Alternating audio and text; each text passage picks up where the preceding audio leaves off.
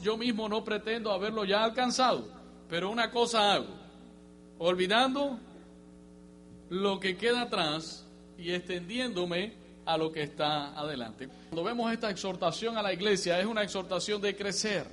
Sigan creciendo, sigan creciendo. Pablo decía, las prisiones o mis prisiones más bien han redundado para beneficio del Evangelio. En el capítulo 1 de Filipenses él habla sobre eso. Es decir, estoy preso, he pasado, estoy pasando por momentos difíciles, pero esto ha servido para que el, Evangelio siga, siga creciendo. Y Pablo habla de la perfección del creyente en este pasaje para enfocarlo al crecimiento. Pablo dice, en Cristo somos perfectos. Nadie es perfecto, pero en Cristo somos perfectos. Recuerdan que hablábamos sobre Hebreos 10:14, que dice, con una sola ofrenda hizo perfectos para siempre a los santificados. Entonces Pablo habla de esto, dice en el versículo 15, vamos allí, capítulo 3, versículo 15, dice, así que todos los que somos perfectos, esto mismo sintamos. Pero Pablo ve la perfección también de forma relativa en el sentido de la necesidad de crecer y de crecer. Ahora sí, el hermano tiene razón. Versículo 12, ¿qué dice la Biblia? No que lo haya alcanzado ya, no que ya sea perfecto, dice, sino que prosigo para ver si logro hacer aquello por lo cual también fui sido por Cristo Jesús. Pablo está hablando aquí de un crecimiento espiritual. Dice Pablo, yo no soy perfecto, pero ando en camino a qué?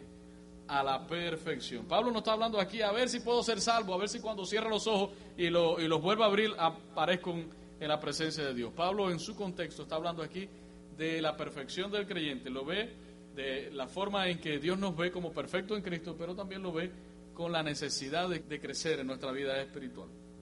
Y también lo ve en el sentido de la perfección final. En el versículo 13, miren lo que dice. Eh, Dice, hermanos, yo mismo no pretendo haberlo ya alcanzado, pero una cosa hago, olvidando ciertamente lo que queda atrás y extendiéndome a dónde?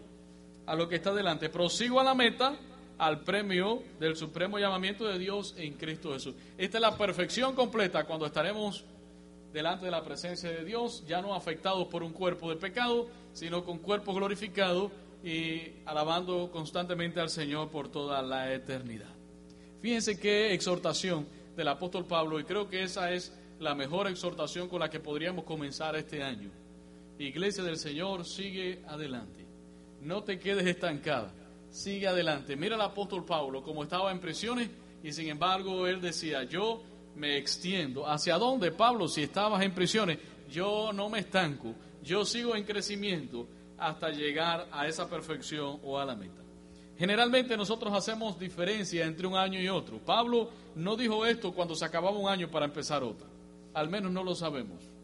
Pablo habla esto y esto tiene que servir para todos los días del año, pero nosotros hacemos distinciones y celebramos cuando se termina un año y por la misericordia de Dios tenemos otro año. Se acabaron 365 días de año solar y comienzan 365 días más llenos de, pruebas, de lucha, de bendiciones y también de grandes oportunidades. Y cuando viene un año nuevo, ¿qué es lo que, ¿cuál es la frase que más escuchamos por ahí? Cuando la gente se saluda, ¿qué dice? Feliz año nuevo. Hay otra por ahí que dice, próspero año nuevo. Y es la frase que utilizamos, feliz año nuevo, próspero año nuevo.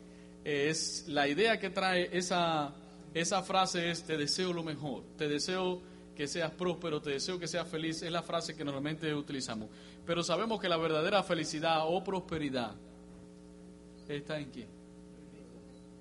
Únicamente. Jesús dijo, busquen primeramente el reino de Dios y todo lo demás será añadido. ¿Qué es lo que va a ser añadido? Bueno, el contexto habla, ustedes se preocupan por la ropa y también qué van a, qué van a vestir, qué van a calzar, qué van a comer, qué van a beber. Entonces dice el Señor, si ustedes ponen a Dios en el primer lugar de su vida, entonces todo lo demás, ¿qué va a ser? Añadido. Así que si bien este año 2019 trae bendición de Dios, ¿por qué? Porque en Cristo somos bendecidos. Con toda bendición espiritual en los lugares celestiales en Cristo Jesús. ¿Quién dice eso? Un profeta. Eso lo dice la Biblia. Y nosotros tenemos que creer lo que dice la palabra.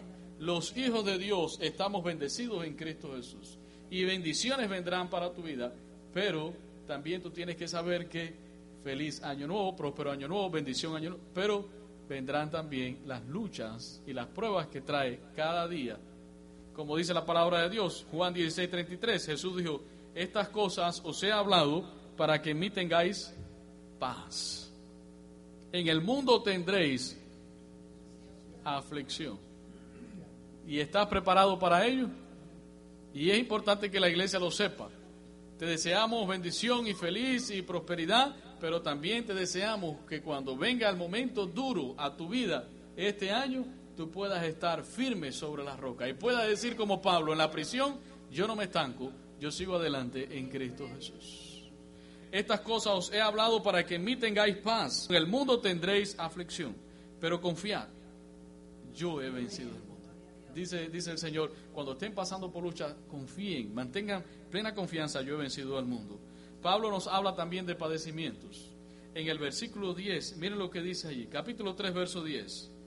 A fin de conocerle y el poder de su resurrección y la participación de sus padecimientos, llegando a ser semejante a él en su muerte. ¿De qué habla Pablo? Bueno, la pregunta es, ¿qué deseas para este año? ¿Y qué hay en la lista de prioridades para este año? ¿Qué quieres hacer este año 2019? ¿Cuántos quieren bajar de peso? ¿Cuántos quieren subir de peso? Hay una lista de prioridades que la gente hace. Este año y este año y abarca muchísimo y no hacen nada. Es mejor abarcar una cosa y, y trabajar en ello. Entonces, ¿qué dice Pablo? Dice Filipenses 3:10, pero en la Biblia Dios habla hoy, dice, lo que quiero es conocer a Cristo, sentir en mí el poder de su resurrección y la solidaridad en sus sufrimientos haciéndome semejante a Él en su muerte. Espero llegar a la resurrección de los muertos. Estoy recordando este mensaje que lo dimos en los últimos, las últimas palabras de este año que se fueron, pero las estoy recordando para la iglesia. ¿Qué deseaba Pablo y qué deseas tú? Dice Pablo, yo deseo conocer más a Cristo. ¿Cuántos años llevas ya de convertido? Muchísimo. Pero ahí no se detiene, hermano. Dice, yo deseo conocer más a Cristo. Pablo, un hombre que, que fue al tercer cielo Dice, deseo sentir internamente su poder. Él habla como el poder de la resurrección. Y dice, cuando esté pasando por sufrimientos, voy a pensar también que Cristo padeció y fue firme. Por lo tanto, me voy a identificar. Cuando esté pasando por lucha, me voy a identificar también con Cristo Jesús. ¿Quieres poner eso en las prioridades para este año? Número uno, diga conmigo, quiero conocer más de Cristo. Número dos, quiero sentir en mí el poder de su resurrección. Y cuando esté pasando por sufrimiento me voy a identificar con Jesucristo. Por lo tanto, para este año nuevo, a la bendición que Dios ya trae para tu vida, le vamos a incluir que Dios te dé fuerza en medio de las pruebas, que Dios te dé de su gracia y que tú puedas permanecer firme. Pedro en su primera carta escribía algo parecido. Versículo capítulo 5 verso 10 dice, "Mas el Dios de toda gracia que nos llamó a su gloria eterna en Jesucristo, después que hayáis padecido un poco de tiempo, él mismo os perfeccione, afirme, fortalezca y establezca."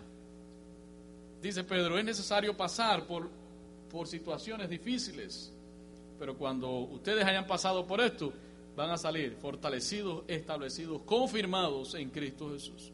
Así que, Iglesia del Señor, recuerden este año, cuando estemos pasando por pruebas, no se queje de Dios, no pelee con Dios. Simplemente dígale, Señor, dame de tu gracia, porque yo voy a salir de esto. Saldré fortalecido y saldré confirmado. Esto es mucho más profundo que las supersticiones. ¿Cómo comienzan las personas este año? ¿Qué hacen las personas? Tiran agua para afuera para que se vaya todo lo malo. Abren las puertas a las 12 para que todos los espíritus malos se vayan. O salen con la maleta por todo, le dan la vuelta al barrio allí porque dicen que si sales con la maleta vas a viajar. Algunos se esfuerzan por obtener toda la alacena llena de comida porque si comienzas el año con la alacena llena, ¿qué tendremos para todo el año? Eso es superstición. Pero lo que Pablo dice, quiero conocer más a Cristo. Quiero conocer más al Señor. Y venga lo que venga, yo, mi mente va a estar puesta donde, en la meta. Aunque vengan disgustos, aunque vengan luchas, pruebas, cosas que me hagan llorar, mi, mi vista va a estar puesta en la meta, dejando lo que queda atrás y extendiéndome a dónde, a lo que está adelante. ¿Quieres eso para este año? No te podemos decir otra cosa, hermano. Deseamos que Dios te prospere, te bendiga y te dé fuerza. Pero tú tienes que tomar la decisión, Señor, quiero conocerte más. Y quiero ser firme en cualquier circunstancia. En primera a los Corintios capítulo 15, versículo 58, Pablo dice, así que hermanos míos amados, estad firmes y constantes, creciendo en la obra del Señor siempre, sabiendo que vuestro trabajo en el Señor no es en vano. Todo lo que usted hizo en la obra del Señor en el 2018, eso no fue en vano, hermano. Todo lo que usted buscó del Señor en el 2018 no fue en vano. Y lo que va a pasar en este año tampoco va a ser en vano. ¿Conocemos el futuro? ¿Sabemos lo que va a pasar en el futuro? No. Solo lo que dice la Biblia que va a pasar. Jesús habló de señales antes de su venida, señales cósmicas, señales en el área de la política, señales biológicas, con enfermedades, en la economía, estas cosas las sabemos. Pero exactamente lo que va a pasar en un futuro con nosotros, no, porque el futuro del cristiano está en las manos del Señor. Y eso nos da paz. No necesitamos ir con la persona que lee las cartas o con el brujo ¿Por qué? Porque nuestro futuro está en las manos del Señor. Eso trae seguridad, eso trae paz a nuestra vida. Dice Pablo, ocúpense del presente. Hay un presente. ¿Y cómo podemos vivir ese presente? Dice, olvidando lo que queda atrás y extendiéndome hacia lo que está delante en crecimiento. ¿Qué es lo que quedó atrás? Vamos rápido al contexto. Capítulo 3, versículo 5. ¿Qué decía Pablo? Yo soy circuncidado al octavo día, del linaje de Israel de la tribu hebreo de hebreos y en cuanto a la ley, fariseo. Y en cuanto a celo, ¿qué era Pablo? Se enorgullecía Pablo de su pasado. De su pasado no se enorgullecía. Él decía, todo esto lo estimo como basura. Habían cosas importantes allí porque Pablo era una persona preparada, pero posiblemente venían ideas, pensamientos a la mente de Pablo que tal vez no lo dejaban crecer. ¿Cuáles pensamientos? Pablo, tú estuviste allí cuando mataron a Esteban y tú fuiste parte de eso. Pablo, tú entrabas a las casas y arrastrabas a los cristianos y los denunciabas. ¿No te da vergüenza? ¿Cómo te atreves a predicar el Evangelio? Dice Pablo, eso quedó atrás. Olvidando ciertamente lo que quedó atrás. Y ahí sacamos un principio muy importante. Y es que a veces las personas viven en el pasado, cuando realmente estamos viviendo un presente y nos espera un futuro glorioso. Entonces todo lo que haya en tu vida que no te deja crecer, déjalo atrás, porque ahora estás en Cristo, eres una nueva criatura. Aunque hayas hecho lo que hayas hecho cuando eras cristiano también, si fuiste perdonado, ya eso quedó atrás y sigue, sigue adelante. Lo único que podemos hacer de las cosas pasadas, y lo vimos aquí también, lo que podemos es aprender de los errores pasados y entonces seguir adelante. Porque cuando nos negamos a aprender de las cosas del pasado, de los errores del pasado, cuando nos negamos a asimilar las cosas del pasado, corremos el riesgo de volver a repetir las mismas cosas. Entonces lo único que vamos a hacer con el pasado es aprender de los errores para seguir adelante. El, el, profeta, el Señor decía al pueblo de Israel por medio de Jeremías, en el capítulo 44, verso 9, dice, ¿os habéis olvidado de las maldades de vuestros padres? De las maldades de los reyes de Judá, de las maldades de sus mujeres, de las maldades de vuestras maldades y de las maldades de vuestras mujeres que hicieron en la tierra de Judá y en las calles de Jerusalén, diciéndoles, se han olvidado de ese pasado. Y ahora vemos a Pablo diciendo, yo me olvido del pasado. El Señor lo que le estaba queriendo decir es, no agarraron una enseñanza de todo lo que vivieron sus padres, lo que hicieron ustedes, sus mujeres. Esto no les ha ayudado a ustedes a crecer en su vida espiritual. Entonces piense, tal vez cosas malas pasaron en su vida en el 2018. Diga, no lo voy a repetir. Yo me consagro, Señor me consagro a ti en, en santidad. ¿Cómo fue tu año 2018? ¿Fue como Marta? Jesús fue a la casa de Marta y María y Marta tenía una hermana. ¿Y qué hizo Marta? La, María, perdón, la hermana de Marta. Dijo, ahora yo voy a aprovechar esta oportunidad porque no todos los días viene Jesús a mi casa y yo me voy a atender a sus pies y voy a escuchar la palabra de Dios. ¿Y qué hizo Marta? Marta seguro estaba ya tareada y preparando cosas para ver qué le daba a Jesús. Ella estaba haciendo cosas buenas también, pero estaba un poco quejosa, ella estaba cansada. Le dijo, maestro, mira, no te, date cuenta que esta mujer, regáñala. Está allí sentada escuchando la enseñanza y no me ayuda a mí. ¿Cómo estaba esa mujer? Afanada y estaba turbada. ¿Cómo fue tu año 2018? ¿Estuviste afanado y turbado que no te dio tiempo estar a los pies del Señor? Y, y no se sienta mal, esto nos pasa a nosotros también en la iglesia. Es posible que nos veas aquí sirviendo en la iglesia y estamos afanados y turbados también en la obra de Dios. y no tenemos tiempo a veces ni para, para la comunión íntima con el Señor. Entonces, ¿cómo fue tu comunión íntima con Dios?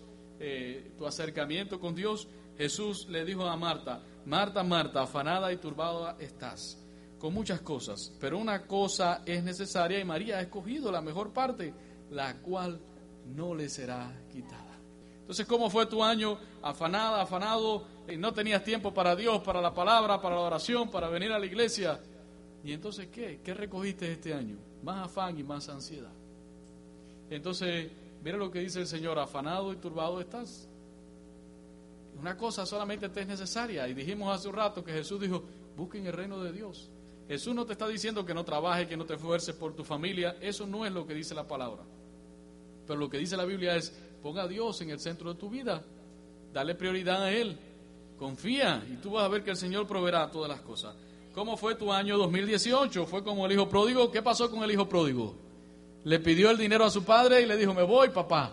Y cuando se fue, gastó todo lo que tenía en el mundo. Se dio cuenta que no pudo recoger nada. Más bien tenía escasez de gozo, amor, no tenía dónde, dónde vivir, no tenía que comer. Comía la comida de los animales, de los cerdos. ¿Por qué? Porque se alejó de qué? Se alejó de Dios. Se alejó del Padre. Y cuando estaba allá lejos, se acordó del Padre. Dijo, en mi casa, mi Padre tiene trabajadores. Me voy a ir a ver si, si me reciben, que sea como un trabajador. Y posiblemente usted se sienta mal porque el año 2018 usted estuvo muy lejos de Dios y ahora como regreso, regresa. ¿Cómo, cómo, recibió el padre a su hijo? Con los brazos abiertos. Y le dijo, mi, mi hijo estaba muerto y ha, y ha vuelto a la vida. Póngale ropa, zapato, un buen anillo y maten el mejor becerro. Porque mi hijo ha regresado. Y esta también es una palabra de, de esperanza para ti. Ven a los pies del Señor. Si te has alejado, ven a los pies del Señor. El futuro no podemos decir que las cosas van a mejorar, van a empeorar. Pero los que esperan en Dios, hermano, tendrán nuevas fuerzas, levantarán alas como las águilas, correrán y no se cansarán. Tal vez en el 2018 no le diste importancia a la casa de Dios. Decíamos acá los hermanos, el martes hay, hay oración, mm, que oren los otros hermanos, yo sé que están orando por mí el, jueves hay servicio y tal vez usted tenía la oportunidad de venir a la iglesia, pero dijo, es mejor quedarse en casa, cómodo y escuchando, viendo la televisión o en el hobby que me gusta a mí. Y tal vez dejaste pasar la oportunidad de venir a la casa de Dios. Mira cuánto te perdiste por no venir a la iglesia en el 2018. Por cualquier cosa sencilla dejaste de venir a la iglesia. ¿Qué dice el Salmo 84.10? Mejor es un día en tus atrios que mil fuera de ellos. Cuando usted viene a la casa de Dios, hermano, Dios lo alimenta. Con una palabra, con una frase, a través de la alabanza, usted se va de aquí fortalecido. Por eso la Biblia nos habla o nos exhorta en Hebreos 10:25, no dejando de congregarse como algunos tienen por costumbre. Así que de esto se puede hacer una costumbre. No es que usted no sea cristiano, es que puedes hacer una costumbre de no venir a la iglesia. ¿Cuál es la actitud cuando debemos venir a la iglesia? Cuando venimos a la iglesia, Salmo 104 dice, entrad por sus puertas con acción de gracias, por sus atrios con alabanza. Bendecid su nombre. Entonces este sería también un buen propósito para este año. No voy a dejar de ir a la iglesia, hermano. Y cuando yo vaya a la iglesia voy a ir, voy a entrar por las puertas dando gracias. No voy a entrar quejándome, porque y ahora yo podía estar haciendo otra cosa y, quejándome con, con, la esposa o con el esposo por el pleito que traían en el carro cuando venían para acá. Entren con, como, con acción de gracia y alaben y bendigan el nombre del Señor. Hoy sentí tanta bendición cuando estábamos aquí en la alabanza. Yo no sé de ahí para atrás, pero yo sentía aquí adelante que había una. El pueblo, la iglesia estaba alabando, estaba glorificando al Señor, sentía que había alegría. Y así es como Dios quiere, hermano. Cuando estamos alabando a Dios con alegría, con gozo, hermano, Dios comienza a hacer su obra en medio de su tiempo, de su, iglesia. No le diste importancia a la palabra. Tal vez la Biblia estaba allí, empolvada. Dice la Biblia, Salmo 119, 105, lámpara es a mis pies tu palabra y lumbrera mi camino. ¿Por qué tropiezo, Señor? A cada rato estoy tropezando. Es que esta es la lámpara. Si no la estás usando, estás en tinieblas. Necesitas la palabra. Tal vez no le diste la importancia a la oración. Y, y entonces estás viendo a Dios allá en el tercer cielo cuando Dios es un Dios personal. ¿Qué dice la Biblia? Orando en todo tiempo con toda oración y súplica en el Espíritu. No te interesó evangelizar ni decirle a las almas que Cristo le ama. Lo mandaste para el psicólogo o para el psiquiatra. Y no le dijiste que Cristo le amaba. Sin desacreditar a los médicos. Pero no le diste la, no le diste la palabra de fe que predica la iglesia. Que si confesares con tu boca que Jesús es el Señor y creyeres en tu corazón que Dios le levantó de los muertos, serás salvo. Tal vez no se lo dijiste porque te daba pena, vergüenza que te rechazaran. No importa, hermano. Y no se enoje cuando le cierren las puertas. No se enoje cuando su familia le diga fanático. Simplemente ore por ellos y dígale la verdad. Porque usted tiene la verdad. Y la verdad es Jesucristo. Nosotros, la iglesia, tiene ese mensaje. Entonces, hemos visto cosas importantes que nos ayudan a examinar nuestra, nuestra vida. Aprendamos de esas experiencias del pasado y entonces que nos ayuden a crecer para este año. ¿Y qué tenemos que hacer? Extendiéndonos. Extendiéndonos. Extendiéndonos hacia lo que está delante. Algunos tienen como propuesta leerse la Biblia, algunos tienen como propuesta eh, venir a los tiempos de oración, no sé, lo que sea, pero que sea para crecimiento espiritual. Romanos 13, 11 al 13 dice, y esto conociendo el tiempo que es ya hora de levantarnos del sueño, porque ahora está más cerca de nosotros nuestra salvación que cuando creímos. La noche está avanzada y se acerca el día, desechemos pues las obras de las tinieblas y vistámonos las armas de la luz. El, Señor se acerca, hermano. El Señor se acerca por su pueblo. ¿Cuál es tu meta? Vamos rápido al ver. Muy bien, conocer a Cristo. Conocer más de Cristo. Vamos a la meta final, versículo 20. Léalo conmigo. Capítulo 3, versículo 20. ¿Lo tenemos allí? Otra propuesta puede ser traer la Biblia cada vez que venga a la iglesia. Son cosas sencillas, hermano, pero se nos pasan. Capítulo 3, versículo 20, diga conmigo, mas nuestra ciudadanía está en los cielos, de donde también esperamos al Salvador, al Señor nuestro, oh, al Señor Jesucristo. Esa es nuestra meta. Mi ciudadanía, ¿dónde está? En los cielos. Esa es mi ciudadanía. ¿Y cuál es el consejo, hermano? Capítulo 4, miren lo que dice, versículo 1. Así que, hermanos míos, amados deseado gozo y corona mía, estad como firmes en el Señor. Que no se diga, hermano, que usted se aparta y regresa, se aparta. No, no. Que digan, el hermano está pasando por una dura, pero está como firme, está aguantado, sujetado sobre la roca. Constantes. Dice el versículo 2, reconcíliense. Ruego a Evodia y a Cinti que, que sean de un mismo sentir en el Señor. Ruego a estas dos mujeres que ya dejen de pelear. Entonces, ¿cuál sería un, propósito bueno para este año? Vamos a reconciliarnos. Los unos a los otros, los que no nos queremos mirar. No, yo, yo sé que esta no es una iglesia de ese tipo, aunque pueden haber algunas fricciones. Entonces dice, ruego que se reconcilien estas dos mujeres, porque estas dos mujeres fueron, fueron parte clave en el ministerio de Pablo. ¿Cómo van a estar peleadas si son hijas de Dios? Dice, asimismo te ruego también a ti, compañero fiel. Le está hablando a algún líder o a alguien ahí de la iglesia que ayudes a estas que combatieron juntamente conmigo en el Evangelio. ¿Qué le está diciendo? Ayúdalas. Eh, ayúdalas para que ellas ya se reconcilien y ya no anden peleando más. Dice, ayuda a estas que combatieron conmigo juntamente conmigo en el Evangelio. Dice, con Clemente también y los demás colaboradores. Porque allí había una, una congregación hermosísima, hermano, en ese lugar. También dice Pablo en el versículo 4, ya no vivas en triste. ¿Qué tienes que hacer? Regocijaos. Fíjense que a veces sin darnos cuenta andamos tristes y entramos a la iglesia triste y es un problema. Y usted ve venir al hermano y dice, ahí viene un, un hermano, no viene, 40 problemas junto con el hermano. Venga como, regocíjese, alégrese. ¿Lo tiene todo resuelto? No. Pero estás buscando de quién? De Dios. Entonces dice, regocijaos en el Señor. Algunas veces, siempre. ¿Está recibiendo esa palabra? Otra vez os digo, regocijaos. Dice también, sean amables. Dice el versículo 6, 5, vuestra gentileza sea conocida con todos los hombres, o de todos los hombres. Entonces propóngase ser gentil, amable. Versículo 6, ya deja el afán. Por nada estéis eso nos hace reflexionar a todos. Cuando estés afanado, dices, no, no estoy afanado. Es mejor ir a Dios en oración y poner este asunto en sus manos. Miren el dice, por nada estéis afanosos, sino sean conocidas vuestras peticiones delante de Dios en toda oración y ruego. Y, Señor, el problema que tengo, eso es una montaña. ¿Quién lo mueve?